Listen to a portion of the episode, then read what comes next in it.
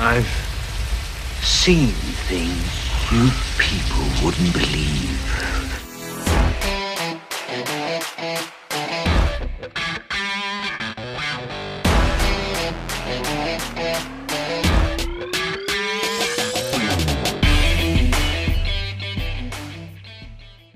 All right. Welcome back, everyone, to episode 99 of the Best Thing We've Seen podcast. My name is Flo.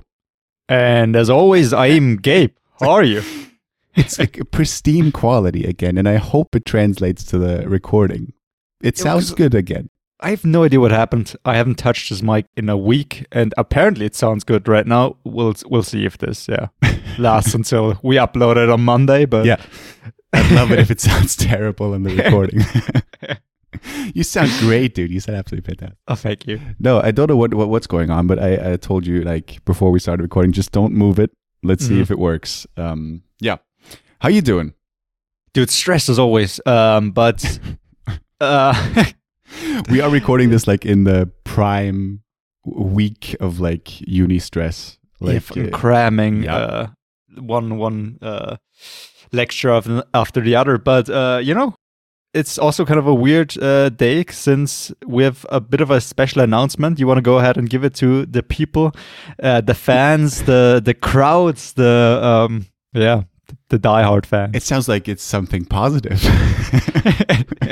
it might Which be for people who hate this. That's very true. Who've been like binging this for 99 weeks. Thinking, when the fuck am I going to stop?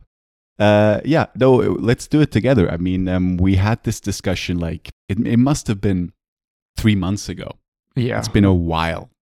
And uh, we talked about where this podcast was heading. And, um, you know, it, uh, we, I can only speak for myself, but um, I certainly enjoy doing it a lot. But it does, um, you know, it is maybe more work than people think. I'm not saying that it's like, uh, you know, 24 7, but it, it, I mean, it takes up most of our weekends.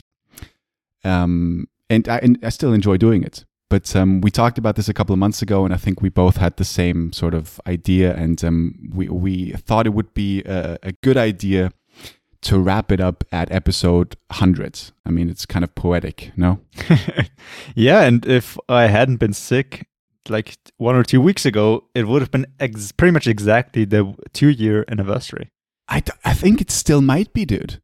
I think it. I looked this up. The first ever episode of this podcast. Let's. This is perfect. I think it was like the start of February 2020.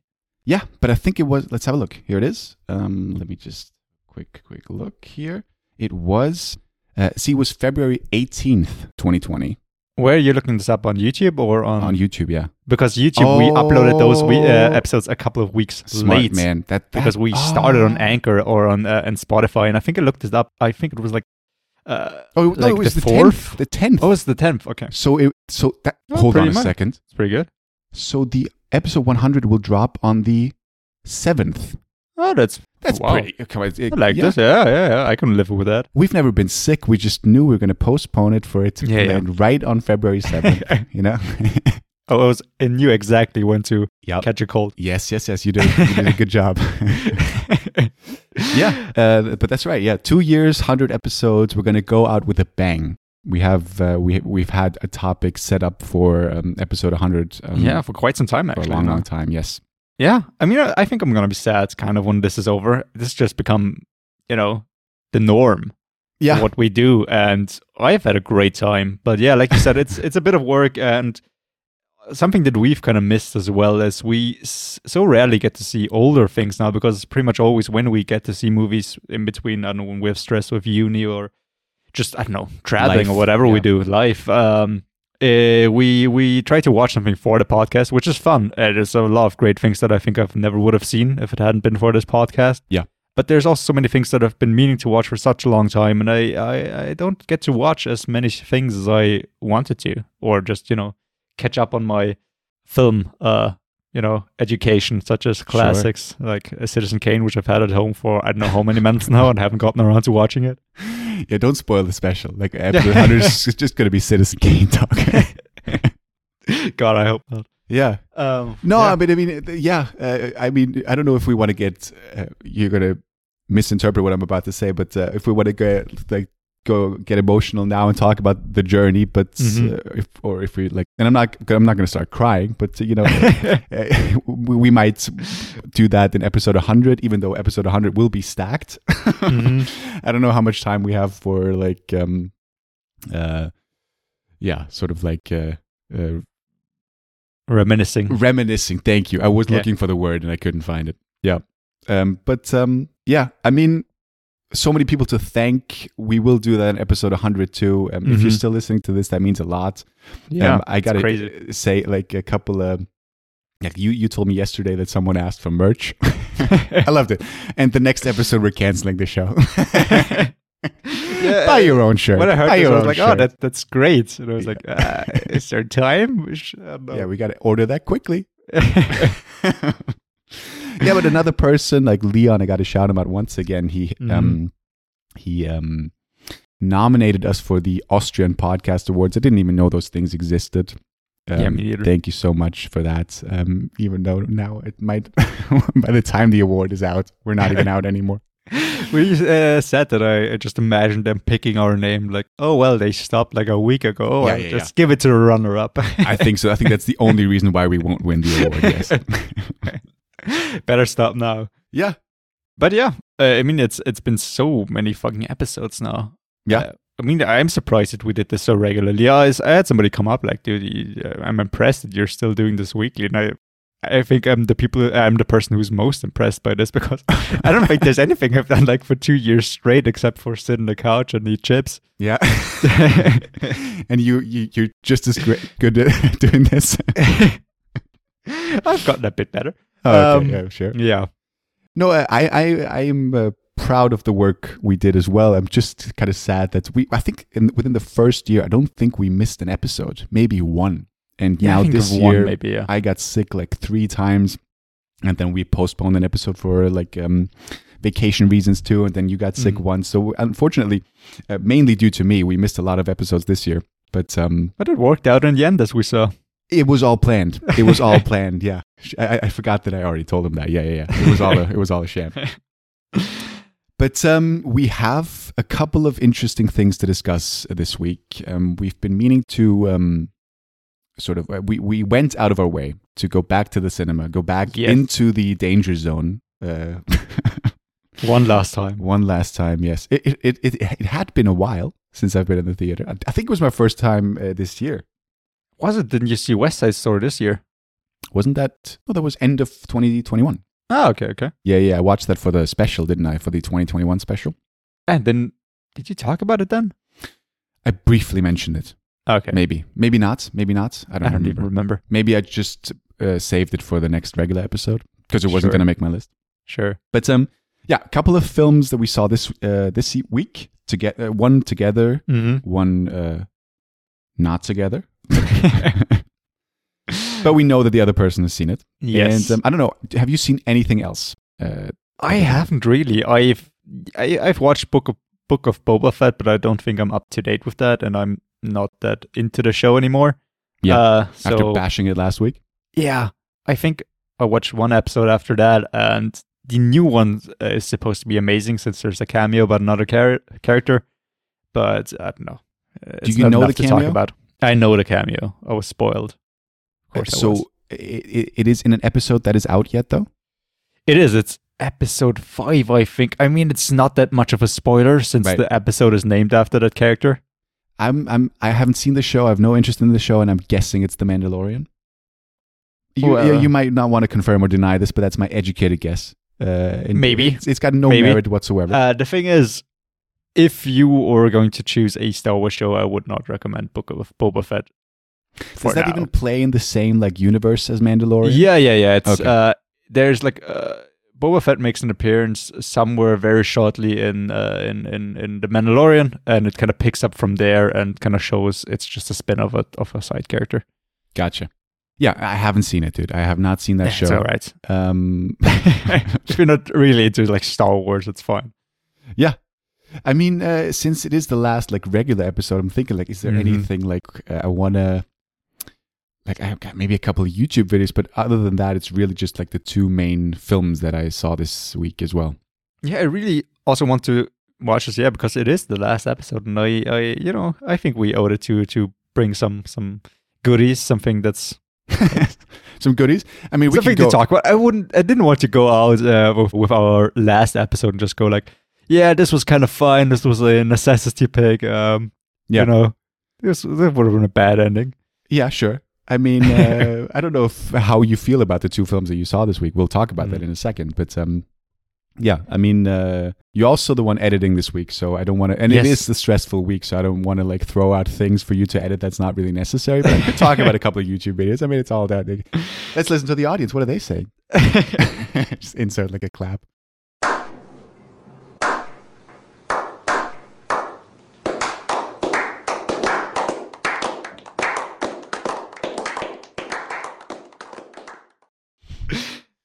No, I'll, a shout out one thing. Um, James Austin Johnson. Oh, sorry. Hold on a second.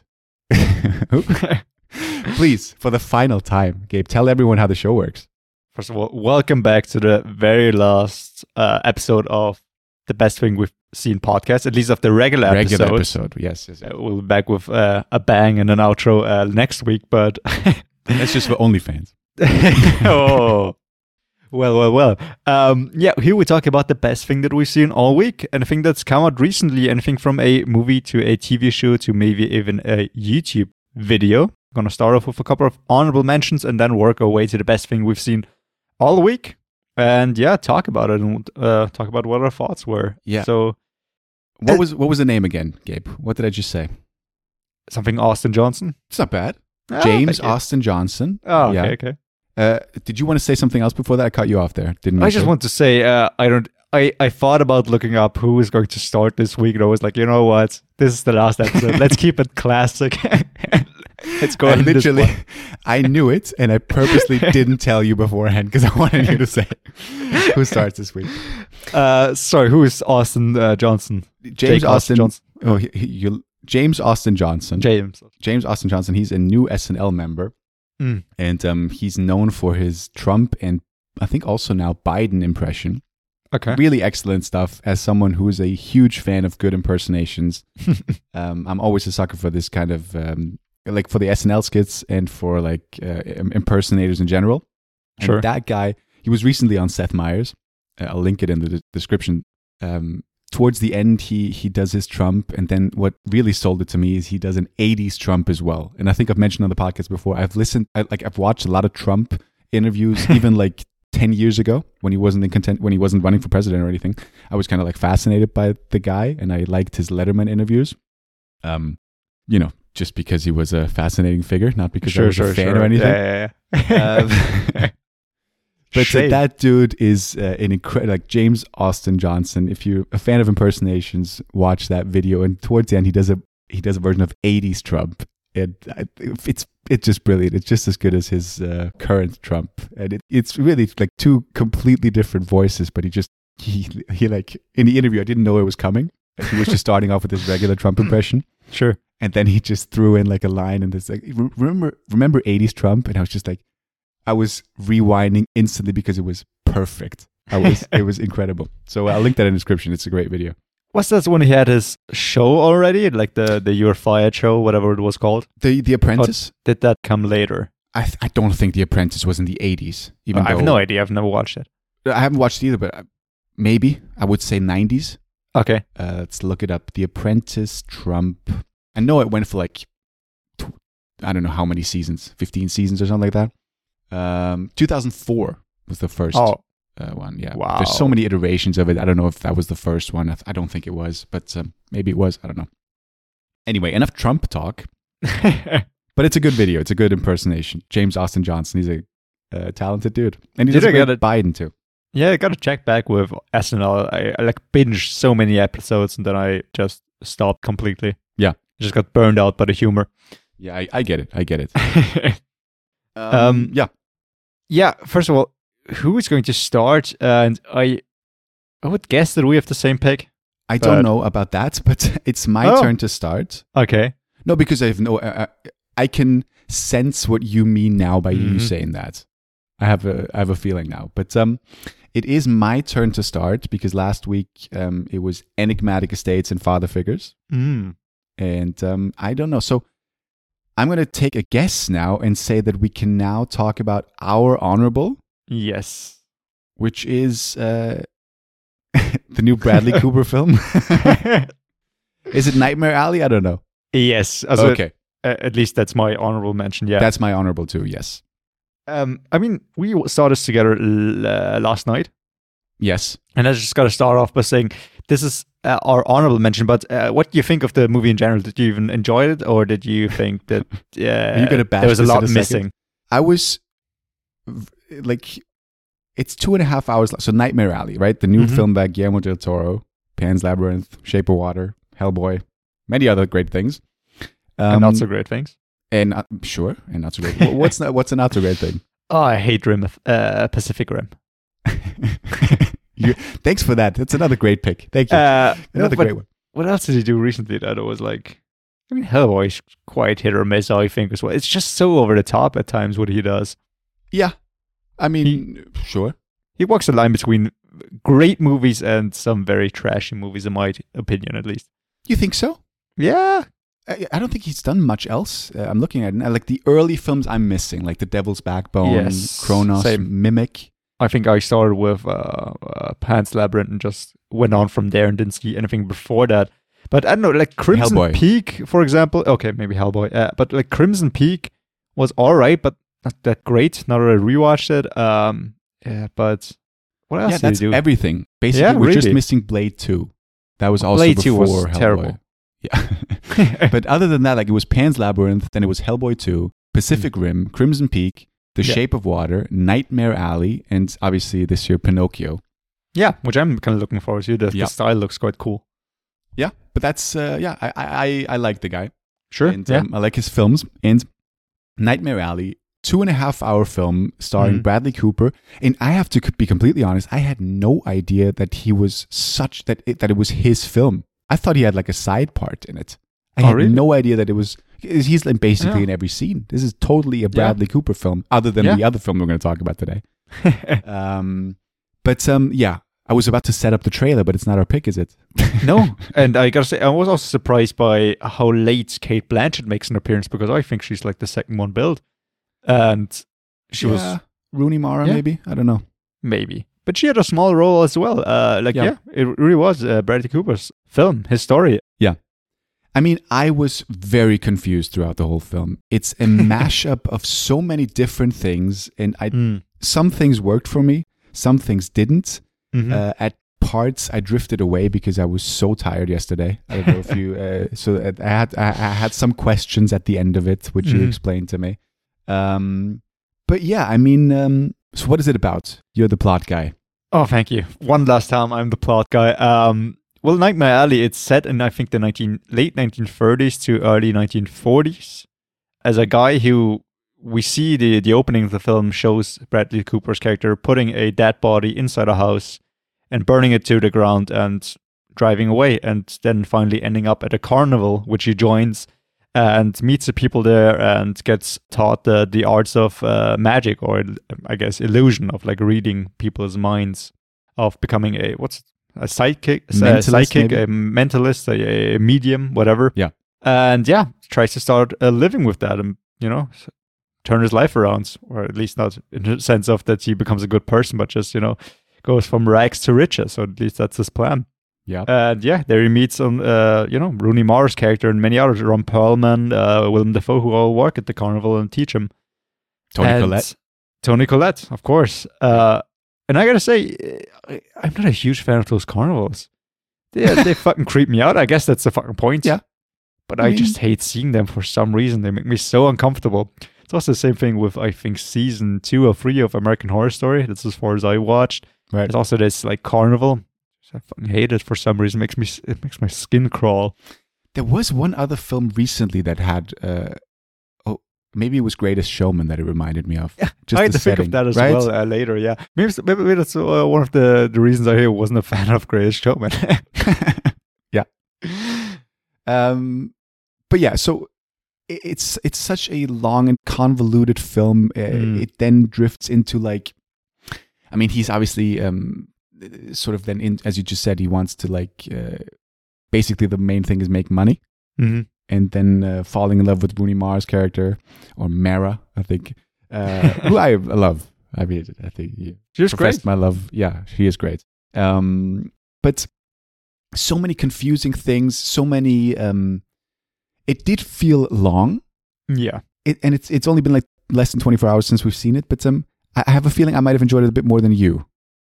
I did enjoy it. Okay. I, I thought it was a good movie. I just had some issues with it and didn't enjoy it as much as I wanted to. I was really looking forward to this movie because it seemed like the kind of Guillermo del Toro movie that I'm into. I'm I like his creepy stuff more than his action movies, and this seems to be exactly that. Um, I thought there might be some or uh, like supernatural elements to the story. Yeah. because I didn't really know anything about the plot, which there wasn't really. Yeah. it was more about him, you know. Uh, yeah, trying to get money and uh, getting very, uh, you know, cocky with what he thinks he can do, like thinking he can actually read people, maybe, or like it's yeah, and it's very much set and uh, like put into two parts, like where he goes to the carnival and uh, what he does after. And yeah, like I said, it's a long movie. It takes a while for him to finally get where things get more interesting. I think. yeah Uh, which I thought was too bad but s- still entertaining and i still uh, you know was in the edge of my seat at some uh, in some scenes where people challenge his gift or Yeah, yeah it's much better uh, than, for example, The Illusionist. mm, yeah And. I've I found myself. I completely agree that I think the second part is much better. Mhm. Uh, but, but I found myself like I, it's the same. I had the same thing with the film The Machinist, the Christian Bale one, oh yeah where I was sitting. Oh, well, I, I watched The Machinist at home, but um, I was just like going like that reminds me of that film, that film, that film, that film, that film. Right? I went in, Oh, really? in, in Nightmare Alley. I went from like the uh, Illusionist to the Prestige to um, uh, Shutter Island to um, there were so many others that I, I, I forgot about them all now. But uh, it it's uh, uh, Motherless Brooklyn because it's got that noir element to it too, Mhm. um, very much so. Um, so yeah, it was just a, to me, it's a weird mix of a film that had elements that really worked. I mean, you just talked about Mhm. it being not very creepy and it didn't have supernatural elements. Yes, but I have to say, in terms, there was one scene in particular that was completely out of a horror, like uh, out of a horror film, like the that one in the creeped snow me out. Yeah, yeah, just yeah, to be yeah. very vague Right. yeah Right, right, right. That reminded me of The Shining. Mm. So that's that- you know, yeah. And it's it's not like you know, it's. uh I'm not saying that I'm like discovering great things here. It's just like for whatever reason, I had to think of many, many different films. But uh, that scene was creepy as fuck to me. sure yeah yeah uh I guess I all know a good movie. Just uh, is also like uh, an issue that I have with some of Guillermo del Toro's movie, especially like English movies, uh, since you know I don't really speak Spanish, so I don't know how exactly the dialogue is written there. But sometimes the characters do sound a bit too cool. You know what I mean? They try Yeah. to be, they lay it on quite thick at times. I mean, he had a writing partner on this, didn't he? Yes. Yeah. I suppose. I don't know how they did divided up the work. Um, but yeah, I I gotta say what I was so surprised uh, by was how versatile uh, like Bradley Cooper looked. At times I just didn't recognize him when he walked along the hall. I was like, is that the same character? Oh god, dude! You're speaking out of my mouth. Is that a phrase? I had that written down. is now. I had that written down. Oh, really? I- yeah, I had the same feeling. Like I was, I was so sure that there were so many like fade outs and fade ins and wide shots of like you don't quite know who you're looking at. Right. And I was like, it must have happened like five or six times. I was like, who's this character now? Yeah, And yeah, it yeah. zoomed in, and then it was Bradley Cooper all along. right. Happened Right. six or seven, uh, five or six times or whatever. Completely agree. But I, I, I love Bradley Cooper. I He's love a great that. actor. He He's is doing so so, good. many things, especially now that he also started directing. Yeah. He's in so many things. Yeah, ah, he's he's just phenomenal, and that, that I I was so happy that it was his film. As I, I, didn't realize it was like I thought he was like one of four, you know, Mm-hmm. but it was really his film. And the writing partner was Kim Morgan, by the way. I want to shout her out too. Um, sure. she is not Spanish. Doesn't sound like she is. no, um, but yeah, I mean, just go through the cast really quickly because we said many Mhm. people, but there's also like Holt McCallany, podcast regular, makes an appearance, right? uh, uh, the guy from Mindhunter. Yeah. Uh, Tim Blake Nelson makes an appearance Yeah, like, Rich- yeah, like for a minute. for a minute. Richard Jenkins yeah. from Shape of Water. He he is still uh, you know works with Guillermo del Toro. David Strathairn from The Firm, the guy who's like Toni Collette's husband, I think, or I Mhm. don't know what their relationship was. Um, and you said it before, Rooney Mara or Mara, Cate Blanchett, uh, Bradley Cooper, um, uh, Willem Dafoe. Von Perlman, Willem Ron Dafoe. yeah. Yes, just a stellar cast once again. And uh, one other interesting fact: Nathan Johnson, who is Rian Johnson's brother, composed it. Like he made like he, he scored like Knives Out and a couple of Rian's films, or maybe all of them. But he's now like I think this is like his uh, biggest film not directed by his brother.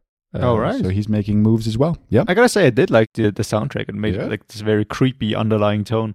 Yeah. Uh, yeah. And I mean, some shocking images. I mean, uh, Guillermo, Guillermo del Toro doesn't really like shy away from violence or like very intense scenes. There's a lot of like mutilated scenes or like people being abused, like the Yes. the geek at the carnival. Yes.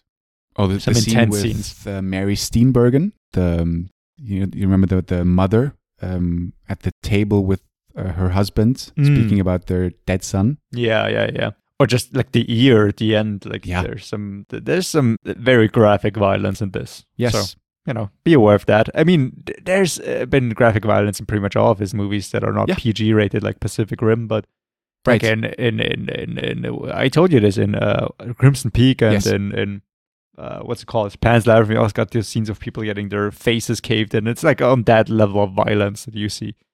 Absolutely. But it's well done. It is It well is. It is very well done. done. Yeah.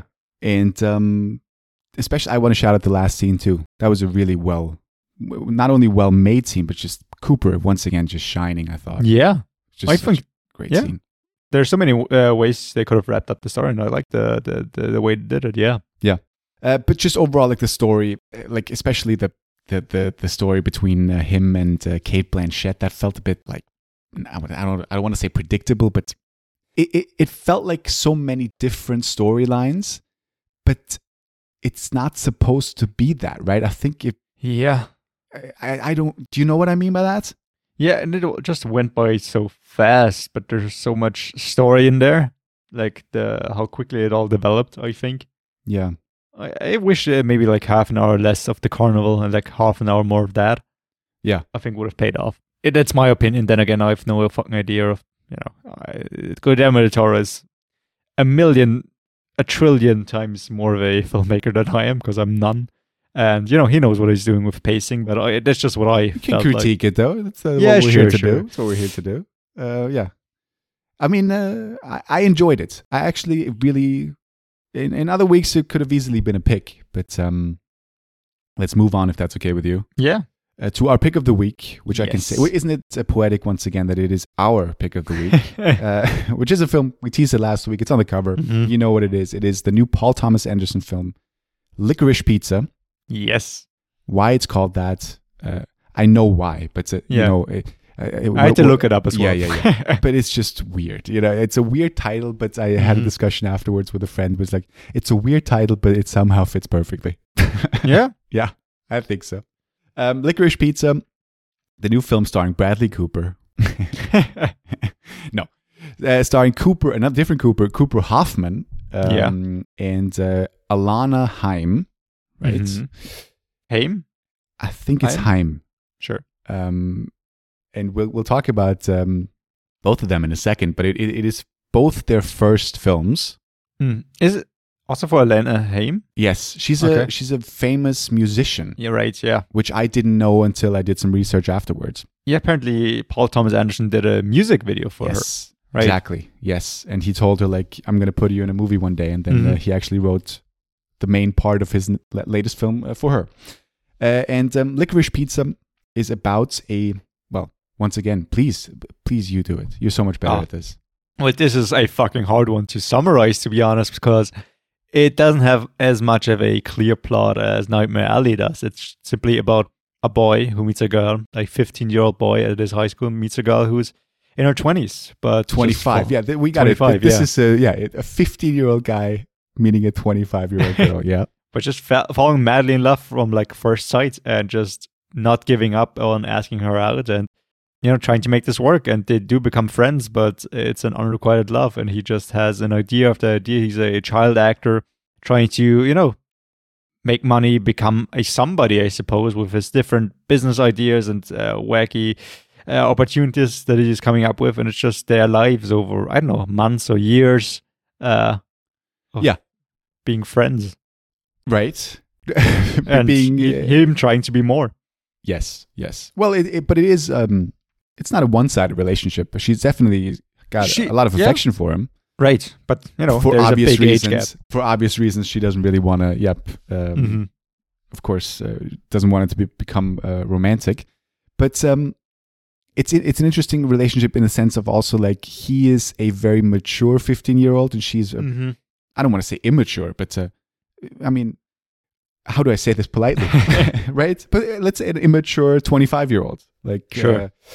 And both of them really struggling and trying to find. Well, he's not really, he's a cocky guy, but uh, they're both Yeah. trying to find their Their thing, yeah. their thing, yeah, their way in their life, the, the, Mhm. the way, their way in their lives. Sure, That's sounds like a great soap English. opera. Yeah. yeah.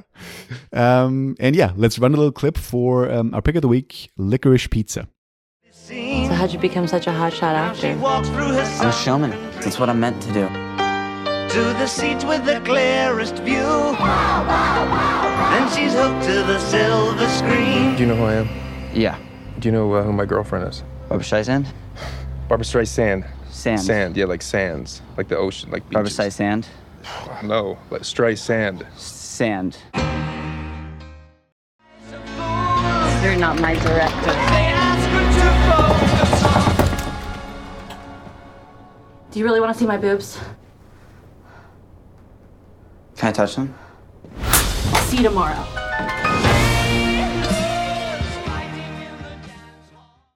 What what do you think was in that trailer? What- what did we just Some listen to? very copy strikeable music. 100%. I, I would think because the soundtrack of this is great. Because uh, opposed to Nightmare Alley, which relies heavily on a score, this is like a, a, a great soundtrack through and through. So many classic songs from 60s and 70s. I think this is like early 70s, right? When this is set, Yes. I'm not sure. Yes, yes, yes. Yeah, it's uh, the Nixon time. Yeah, yeah, yeah, Mhm. for sure. Um, but you're absolutely right. I struggled. We had a copyright issue last week with the Tender Bar trailer. Mhm. Uh, this is going to be a bitch. You're right. Yeah. There must be like life on Mars in there or something in the trailer. Yeah, That's going to be that. David. I, I don't know how. yeah, right. Yeah, uh, David Bowie. If you're listening uh, in heaven, uh, I don't know. I how- just want to say, I don't know if they have uh, like Spotify in heaven. they do. They do. They do. uh, I hope because it's it's literally like different artists are more like uh, you know their rights are more like protected than other than others. And last Mhm. week it was a bit of an issue. But um, anyway, uh, licorice pizza.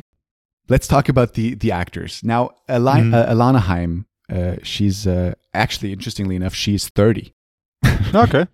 Yeah. Sure. 30 playing a 25 year old looking how- like a 20 year old if i or at least in the film i, I was Sure. just- i didn't know her age like i knew that it was like about a relationship about a younger guy and an older Mhm. uh, girl a woman uh, i didn't know how old she was supposed to be uh, and uh, when she said 25 i was actually surprised i thought she looked more like 21 or whatever but she's Yeah. actually 30 now um, she was in a band uh, Haim and um, I gotta say oh, I, I want to hold on. Let's talk about Cooper Hoffman first.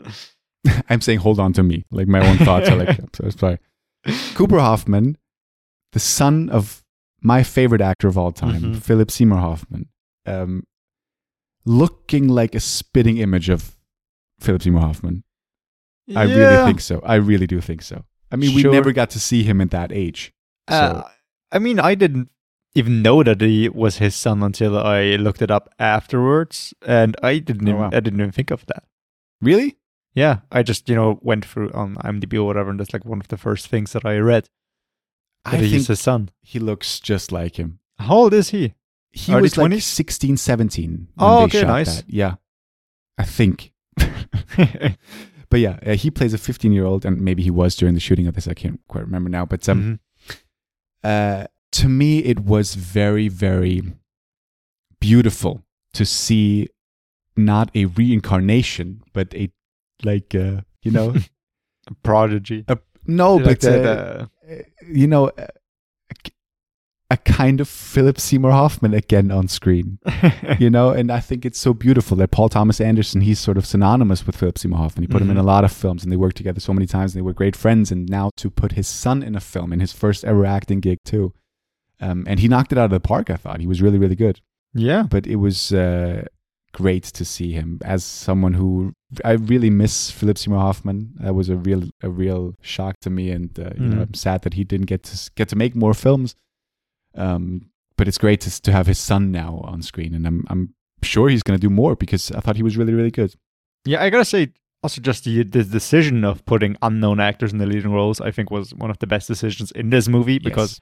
You just saw the characters, not the actors, uh, because you had no you know prior association with them except for you know if you listened maybe to the band of Alana Haim, yes, which I just loved. It just the whole feeling of the seventies was just so authentic. I mean, uh, speaking as a person who was alive back then, yeah, yeah, um, it just felt like that time. So many other movies, you know, they they tell you that it's set there, uh, like I don't know through title cards and through what they were. But this movie just brought back the vibe in a way, and just also like the picture quality and all that.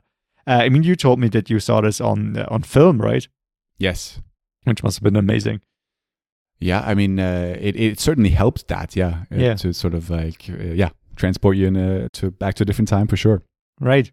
So I I love that because Nightmare Alley is set in the 1930s and 40s, but you know it looks like a movie that's set back then, and this looks more like somebody actually put up a character and filmed the the people there, Yeah, which I loved. Even when more uh, you know well-known actors made Yes. an appearance, such as as you said Bradley Cooper, uh, he's But- so good in this, by the way. which is also so interesting. I read some trivia, and if if this is true, this is so fucking funny. Since uh, in Nightmare Alley, uh, the leading role was supposed to go to Leonardo DiCaprio. Yes, DiCaprio, uh, you know, just because he really wanted the role, he he said no to a couple of other roles, including to the role in Licorice Pizza, which then went to Bradley Cooper. And then you know negotiations fell through, and he did neither, and Bradley Cooper did both. yeah. I I I, knew the part with Nightmare Alley that was definitely supposed to be DiCaprio. I I, I didn't know that it was the same part in Licorice Pizza too. Apparently, Okay, maybe uh, it's bullshit, but that's No, what no. I read. Yeah, I don't know who else he would have played, but it's also funny since his dad is in this, right. and I've never seen Leonardo DiCaprio's dad, and he looks different than I imagined. Yeah, dude, there's so much to, to, to, talk about here. The cast, Mhm. like, I, I love the fact that you said it, like, the, the two main actors are very much unknown people. Mhm. Well, not not unknown. Well, Cooper Hoffman is unknown, but uh, people know Alana Haim, but uh, like not as actors. Yeah. And um, it, that definitely helped it. But I love the fact that he throws in so many cameos once again. Yeah. by you got the A list of Hollywood. You got Sean Penn, Bradley Mm-hmm. Cooper. Um, you have Leonardo DiCaprio's dad. the A-list.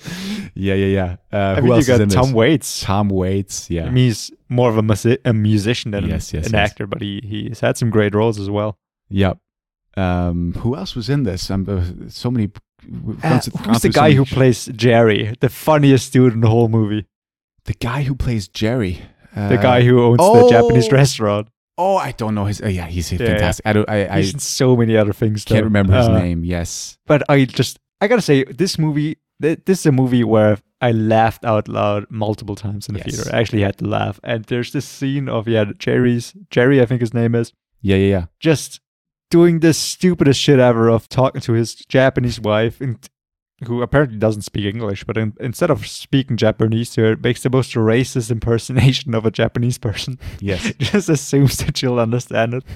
Uh, it was the funniest thing to me. And every time I just saw him on screen, uh, on screen, every time he just entered the scene, I, I just inst- uh, I instinctively had to laugh because I knew what was about to come. Yeah, that's a great moment. Uh, The, the actor's name is John Michael Higgins. Mm. Uh, Higgins, sorry. You definitely, everyone has seen his face. I had to look up the name as well. But there's a great scene, like uh, towards the later half of the film, where um, they meet him again and he just has a different wife.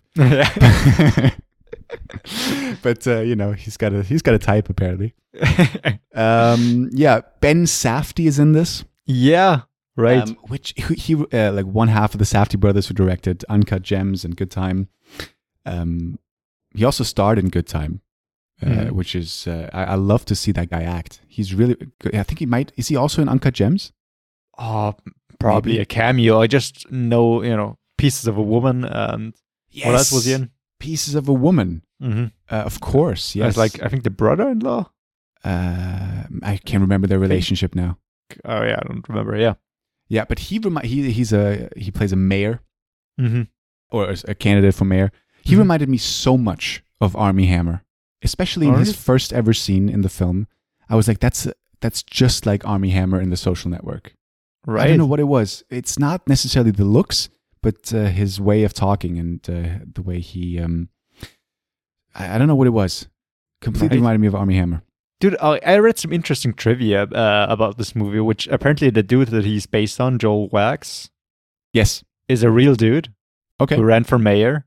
And the actual dude who did his promotional videos was Jonathan Demme, the later Oh, director wow. of A Silence of the Lambs. And he did this apparently also because this story or some of the, the hijinks that people get up to is based on a producer who's apparently friends with Paul Thomas Anderson, also tried to be a waterbed salesman and stuff like that. Right. Um, and he produced Silence of the Lambs and stuff like that and was friends with Jonathan Demme.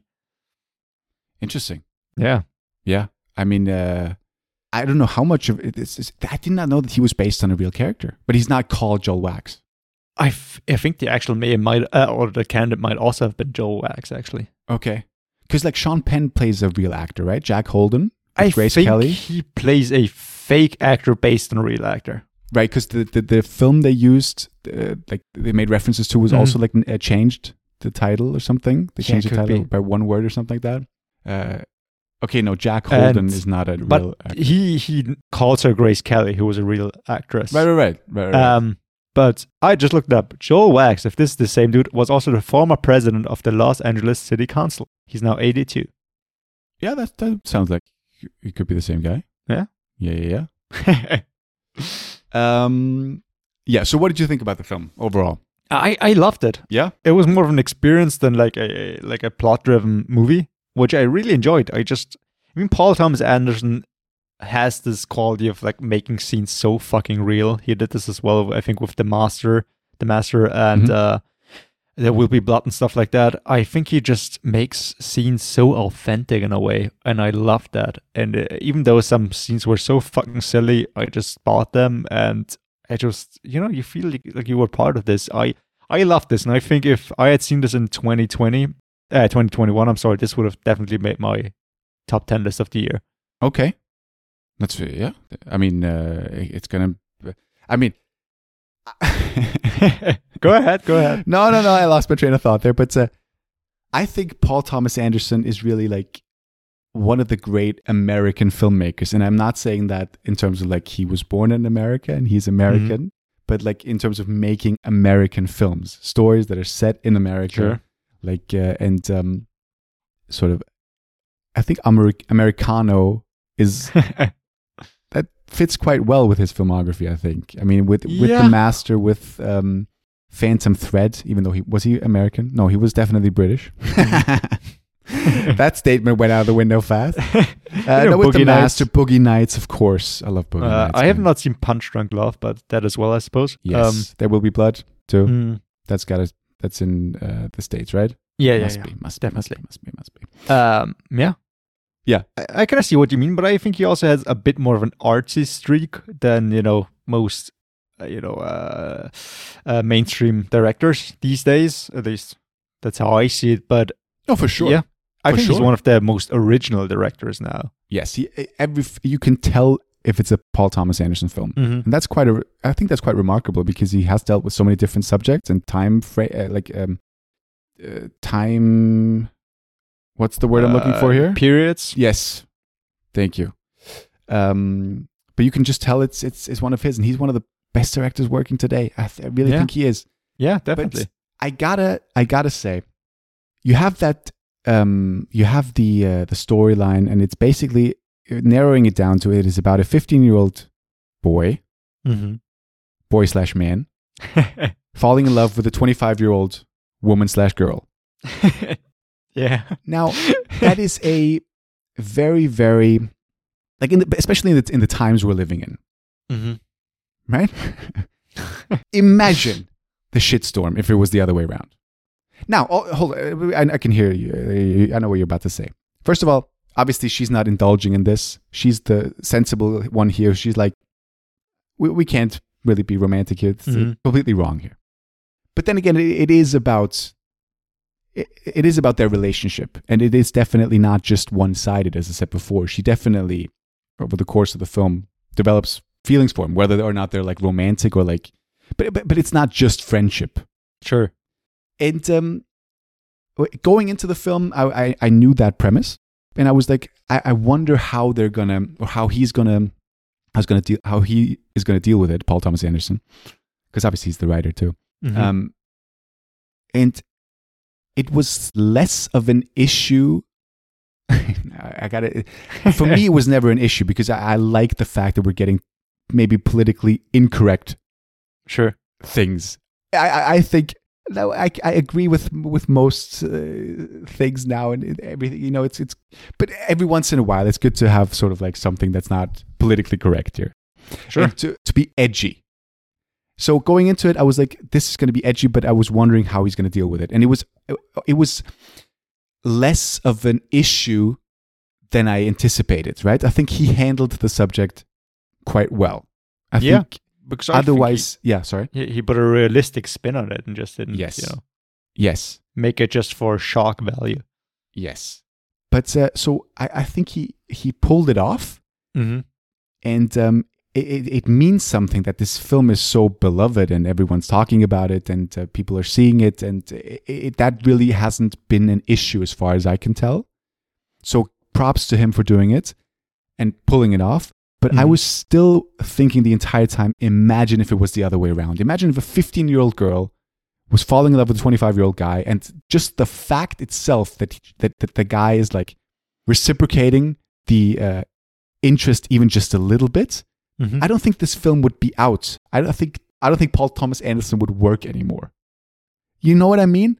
So I mean, I like- wouldn't maybe go that far because I, I- I- think there are movies that do explore that also a bit. But I mean, it's a difficult subject because uh, you know, if you go into like I don't know sexual abuse or something like that, it, it's more the other way around. Um, it is hundred percent, hundred percent. And I, I hope it comes across as to what I'm trying to. Yeah, sure. I'm just I mean, pointing yeah, out. it, it's more difficult to portray, definitely, and uh, I'm sure it, it helps to to to see it like that, especially since it is uh, the younger one pursuing this thing more Yes. than the older person. Hundred percent, and that's such an important Um, distinction. Yeah, It is so much. It is about the young guy sort of uh, falling in love with the old, with the with the you know, with the, with the 25 year old, and sort of like Yeah. trying to uh, to swoon her. I think the movie could still have been made. I just think the vibe would have been totally different of what this movie would have been going for. I, I just uh, maybe the movie would have been made, but I just don't think that like in, in times like these, I don't think like a production company would go out to promote that film in the same way if it was the other way around. Maybe, I just can't see it happening. But even though I mean, uh, Red Rocket is a film, uh, the new it was at the Biennale. It's a new Sean Baker film. hmm That's about a uh, an older guy sort of like uh, falling in love with a. I think she's still a, a minor in the film, so she's like Mhm. seventeen, just about to turn eighteen, or maybe she just turned eighteen. So that you know, and that film is out and, and gets the praises as well. So maybe I'm, and you know, I'm I'm not saying that this film shouldn't exist, even if it was the other way around. Sure. I would still be interested into seeing how Paul Thomas Anderson deals with the subject, right? And I'm not someone who's saying like he shouldn't work anymore. I love the guy. I love that he's Sure, edgy. sure, sure. I'm just, I'm just, um, you know, in in times like these, I'm just trying to figure out what's okay and what's not okay. I mean, uh, it, it things are okay that we or decide is okay, and I think it always depends on how a subject is treated. I mean, you can make movies that are about I don't know a young woman and an older guy coming together uh, as long as you you know portray it in a not just uh, shock value or maybe just I don't know whatever way. Right. I think it just still works. I mean, you can even do it for shock value. It's just not that interesting, I suppose. yeah, and this is not what this movie's going for at all. No, no, no. This- it's just a great. I don't know if it's love story per se. It's just yeah, a slice of life movie. I think I've said this so many times. But I actually talked to somebody today about you know what movies are being made today. You know, Yeah. what is even coming out? Like, what are what are like the subjects? Is there a lot of originality still there? well, I mean, I mean, the basic concepts are always there, like love and war and whatever for movies. I mean, those are like the prime, most primal stories that there are. They've been there for pretty much ever. Yeah. But I think just yeah, this movie and Paul Thomas Anderson in general, he just finds a new and interesting take to do with that is something that I haven't really seen before in that way. And uh, yeah, I think that's why it's great. I couldn't agree more. Uh, and especially with the, with the statement of like films like this don't get Mhm. made. There's, Like- yeah, there's like a handful of directors who actually Yes. make art and actually interesting movies. I mean, yes. movies are an investment. It is a business. Of course, people invest in it and look what is the most pleasing, what can get the most money. But there, you know, there are some foundations and some production companies that actually believe in the artists and they make great stuff. And people do love and they do watch it. It's just more of a risk, but they they do it, and it's an actually great movie, which Yeah. I at least feels like with very little, if none, eh, like studio inf- interference, just like the the, the director's uh, or the writer's vision. for sure for sure i mean and that that's also like now every every film is either a superhero film or a romance uh, well, well a romance that would fall into it as well but but uh, like in the 90s and in the uh, 70s 80s 90s basically every film was edgy and told like i'm kind of like it, it, it it's it's like a film from a different time and i wish there was i just wish there were so many more of that today but then Yeah. again they feel more special because they were so they're so uh, rare these days I mean, I, I think there's still a lot of that out there. I mean, especially with the indie scene having grown so much in the last couple of decades. Yeah. And I mean, in the 90s, you have a lot of those very basic love stories, like your, uh, what's her name? Uh, fuck me. julia uh, roberts meg ryan For example, Meg Ryan or, um, who am I thinking of? What's jennifer lopez No, Kate Hudson. also, also, uh, the one having have uh, who, who's about to have a new movie. She's in Speed. She's in sandra bullock Birdcage, Sandra Bullock, for example, like those kind of comedies and love stories. I mean, they- birdcage it's not a birdcage bird box whatever. Uh, you know, there was a lot of that as well back then. And I think if you keep Yes. your eyes out, there's still a lot of great and edgy and uh, innovative stuff being made today. But I think I'm going to revert my statement. It's not these days. It's not superhero and romance. Romance is Mhm. definitely, as you just said, like 90s and 80s. Mm-hmm. But nowadays, it's either a superhero film or a horror film. is It's a it horror? I mean, I'm not Yes. that up to date with the horror. I think uh, so. There's very few, very few, just dramas coming out these days. I think I thought about this, and I think I'm right in saying this. Would you agree with this, or is that bullshit?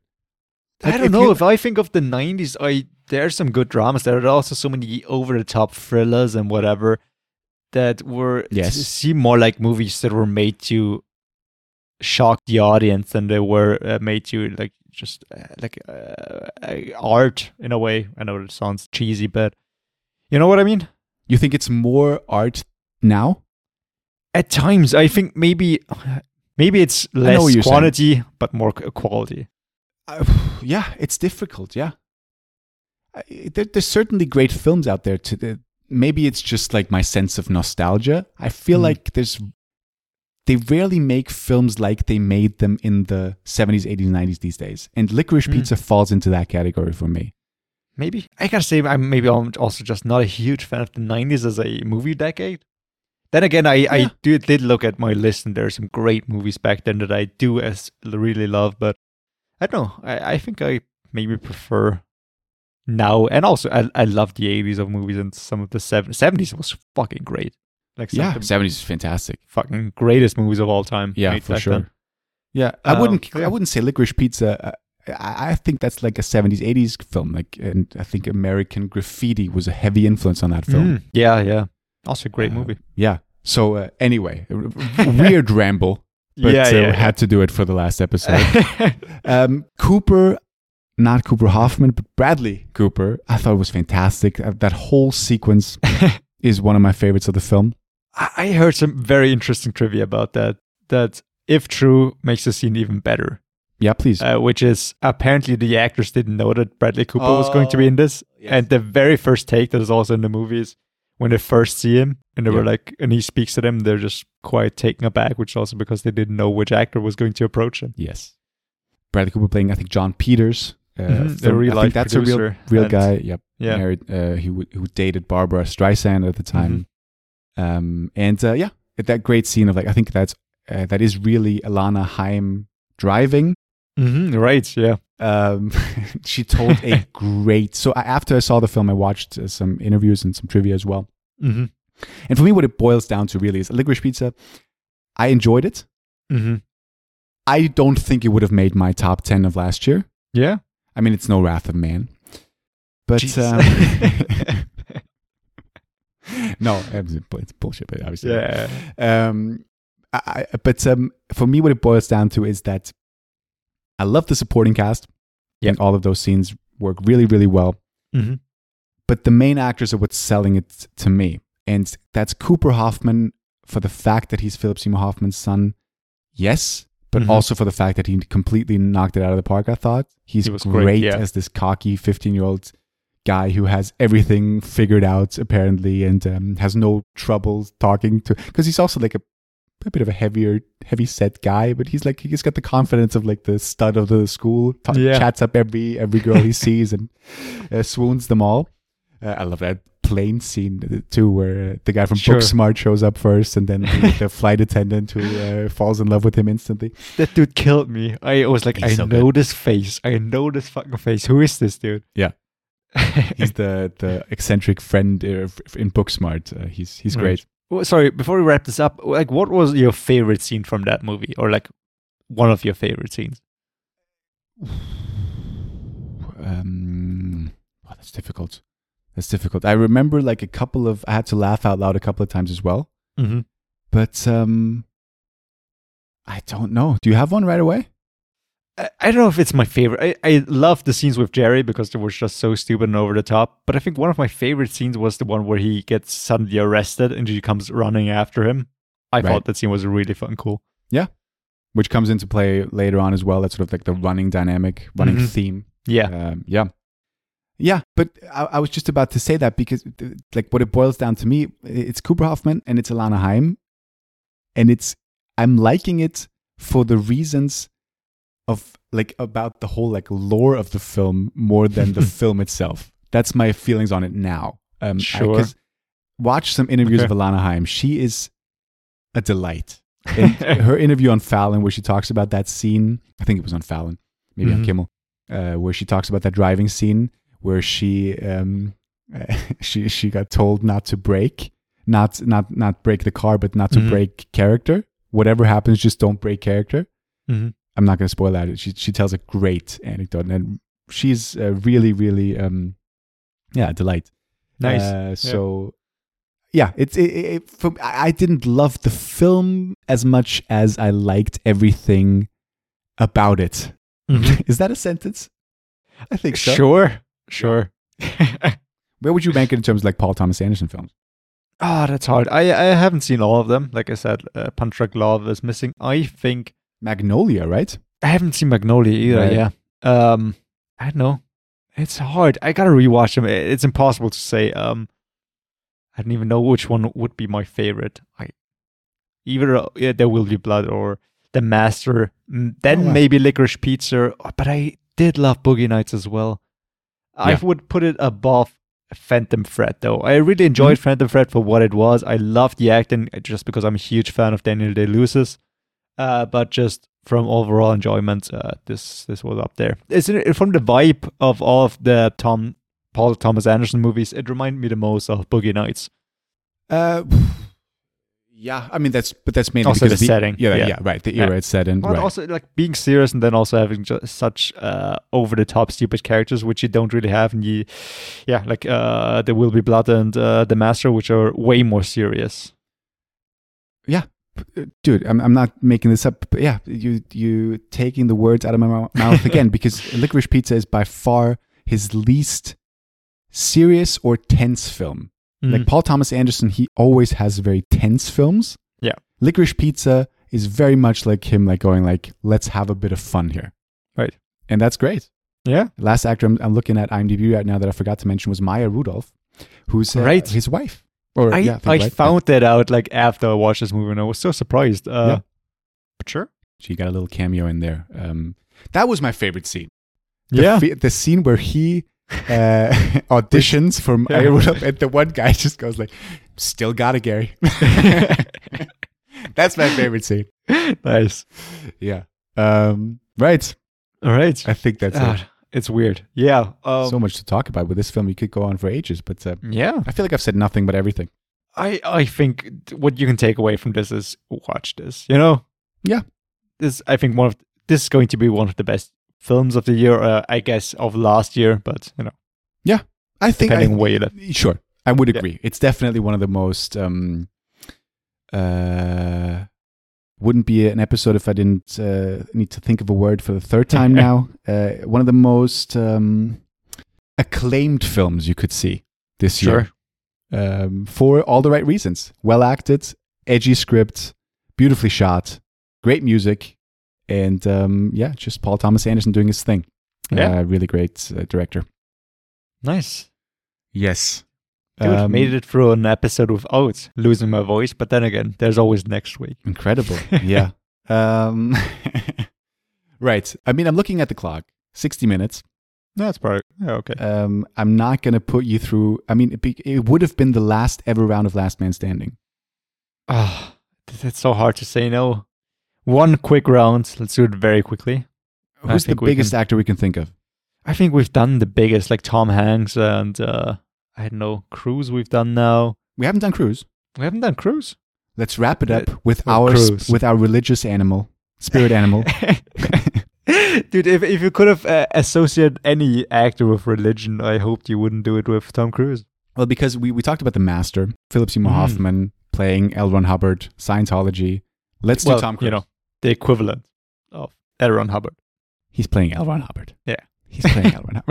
For legal reasons. For legal reasons, he, doesn't is play not playing Ron. L. Ron Yes, yes, yes. Uh, Tom Cruise, last, last, last man Yes. standing. Let's do, but let's do like thirty second timers because um, 30 I don't want to. timers. I don't want to Uh, like you know All right. Two lives. too much of your time. Two lives. Let's go. Okay, I'm gonna start the timer. I'm sorry. There we go. Do you wanna start? Magnolia, Tom Cruise. So we got a theme here. Magnolia. start off with that. yeah. Okay.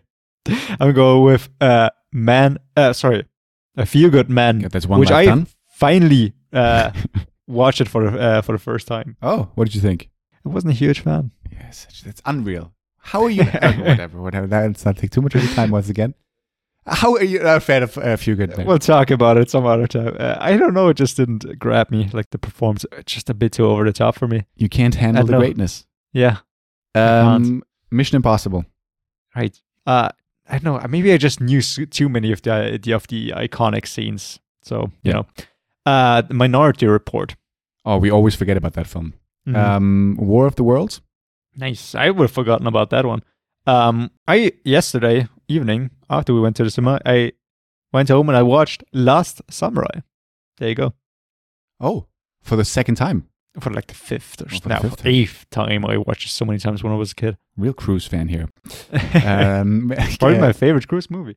Interview with a Vampire. Oh, actually a good movie. Yeah. Good movie. Um, Still can't believe that exists, by the way. fair enough. Now that's a '90s movie. Yeah. Uh, mm, da- da- let me think. Oblivion. Just looking up if that's a 90s film. 94. 94. Okay. Uh, Oblivion. Okay, sure. Um, Haven't seen it, but still my it's, it's okay. It's okay. my thing. Pick. Yeah. Um, okay. Uh, let's do Jack Reacher. Ah, is that con? I always thought like Jack Reacher was a, a spin off from Mission Impossible. It's just that No. my imagination. Okay. That's your imagination, yes. Okay. Um. Okay. Tom Cruise. What did Tom Cruise do? Everything and also nothing. Uh. Uh. Rain Man. Tropic Thunder. Jesus. Okay. Um. Tropic Thunder. What a fucking Sorry, pick. with Rain Man. Um, I, I was I wasn't gonna mention it, but uh, the After Life bloopers were a Mhm. pick of mine once. Yeah. Uh, The new season is out. I haven't seen it, but the new bloopers are out. Oh yeah. I've watched them. They're great. Not as great as the last ones, but there's a great blooper involving Rain Man. That's probably the best blooper. So uh, just had to throw that in because it's the last episode. You know, After Life Um, bloopers are amazing. Uh. Top Gun. Oh, how could we forget about Top Gun? Um, let's go with what's that film called? Valkyrie. What's Valkyrie? Uh, Operation Valkyrie. All right, the Stauffenberg uh, Yeah. assassination attempt. All right, Yes. right. Um, sorry, start my timer. Uh, let me think. Let me think. Let me think. Ooh, now it's getting tougher. Hmm. Always got to be a leading role with that dude, Yeah, so many. except for like Tropic Thunder, I suppose. yeah. Um, huh. Now I'm kind of stumped. Went too fast. Uh, is that going to be a life for me? I think it is, yeah. There you go. Eyes wide shut. Ah, you fucker. you fucking. Uh, okay. Fair enough. Fair enough. Um, Is that a quote from the film? probably. uh, probably behind the scenes. Uh, well, I'll be. I mean, you're you're the cruise dude. CIA. I'm, I'm me. giving you hints. Uh, I think it was CIA, FBI, CIA, CIA. you Definitely. know CIA. that's that's another life for me, dude. It's it's your thing. What's Oh, CIA? the- American made. ah, right. Newer things, of course. I was trying to think of younger, uh, of, of of older things of his. Right. Cocktail. I haven't seen it. Ah, fuck, risky business. Color of money. color of money. Um, Yeah, I could have uh, just. Uh, I, Jerry I had a-. I had a few Oh. left. yes. uh, yeah, fuck. I want to. I want to. My, uh, love. Edge of Cruise. Tomorrow. Yeah, yeah, yeah. You rock. Okay, Rock of Ages. I actually thought of, but I couldn't uh, think of the name. I just uh, had his face in my mind. when you said Tropic Thunder, I immediately had to thought, think of that. Austin Powers Goldmember. That would have been a great pick. Collateral. Yeah. Shit round. But you know, maybe if I had more time. Yeah. I'm just gonna use that excuse For sure. one last time. For sure. Um. Yeah. Right. Anyway, I mean, this is not the end. We'll be back next week um, with a hopefully interesting topic. Uh, it's a mammoth of a topic. Mm-hmm. But um, yeah, we'll talk about all of the semantics and everything uh, next week again. Um, but what I'll say for now is thank you so much for listening. Hope you enjoyed this episode. Uh, hope you have, um, hope we enticed you to watch uh, two good films. One better Yep. than the other, maybe. But uh, I, I enjoyed both of them. Yeah. Um, and uh, yeah, stay safe out there. Thanks for your support. And um, we'll be back next week. Right. Now for a classic yearbook quote, like what a crazy and wild ride it's been.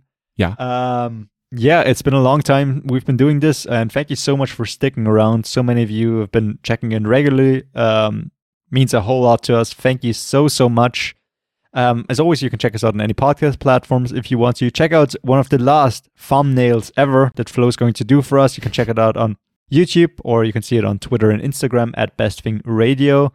It's been a blast. Uh, consider dropping a like. Doesn't much, make much of a difference now, but you know, can't hurt.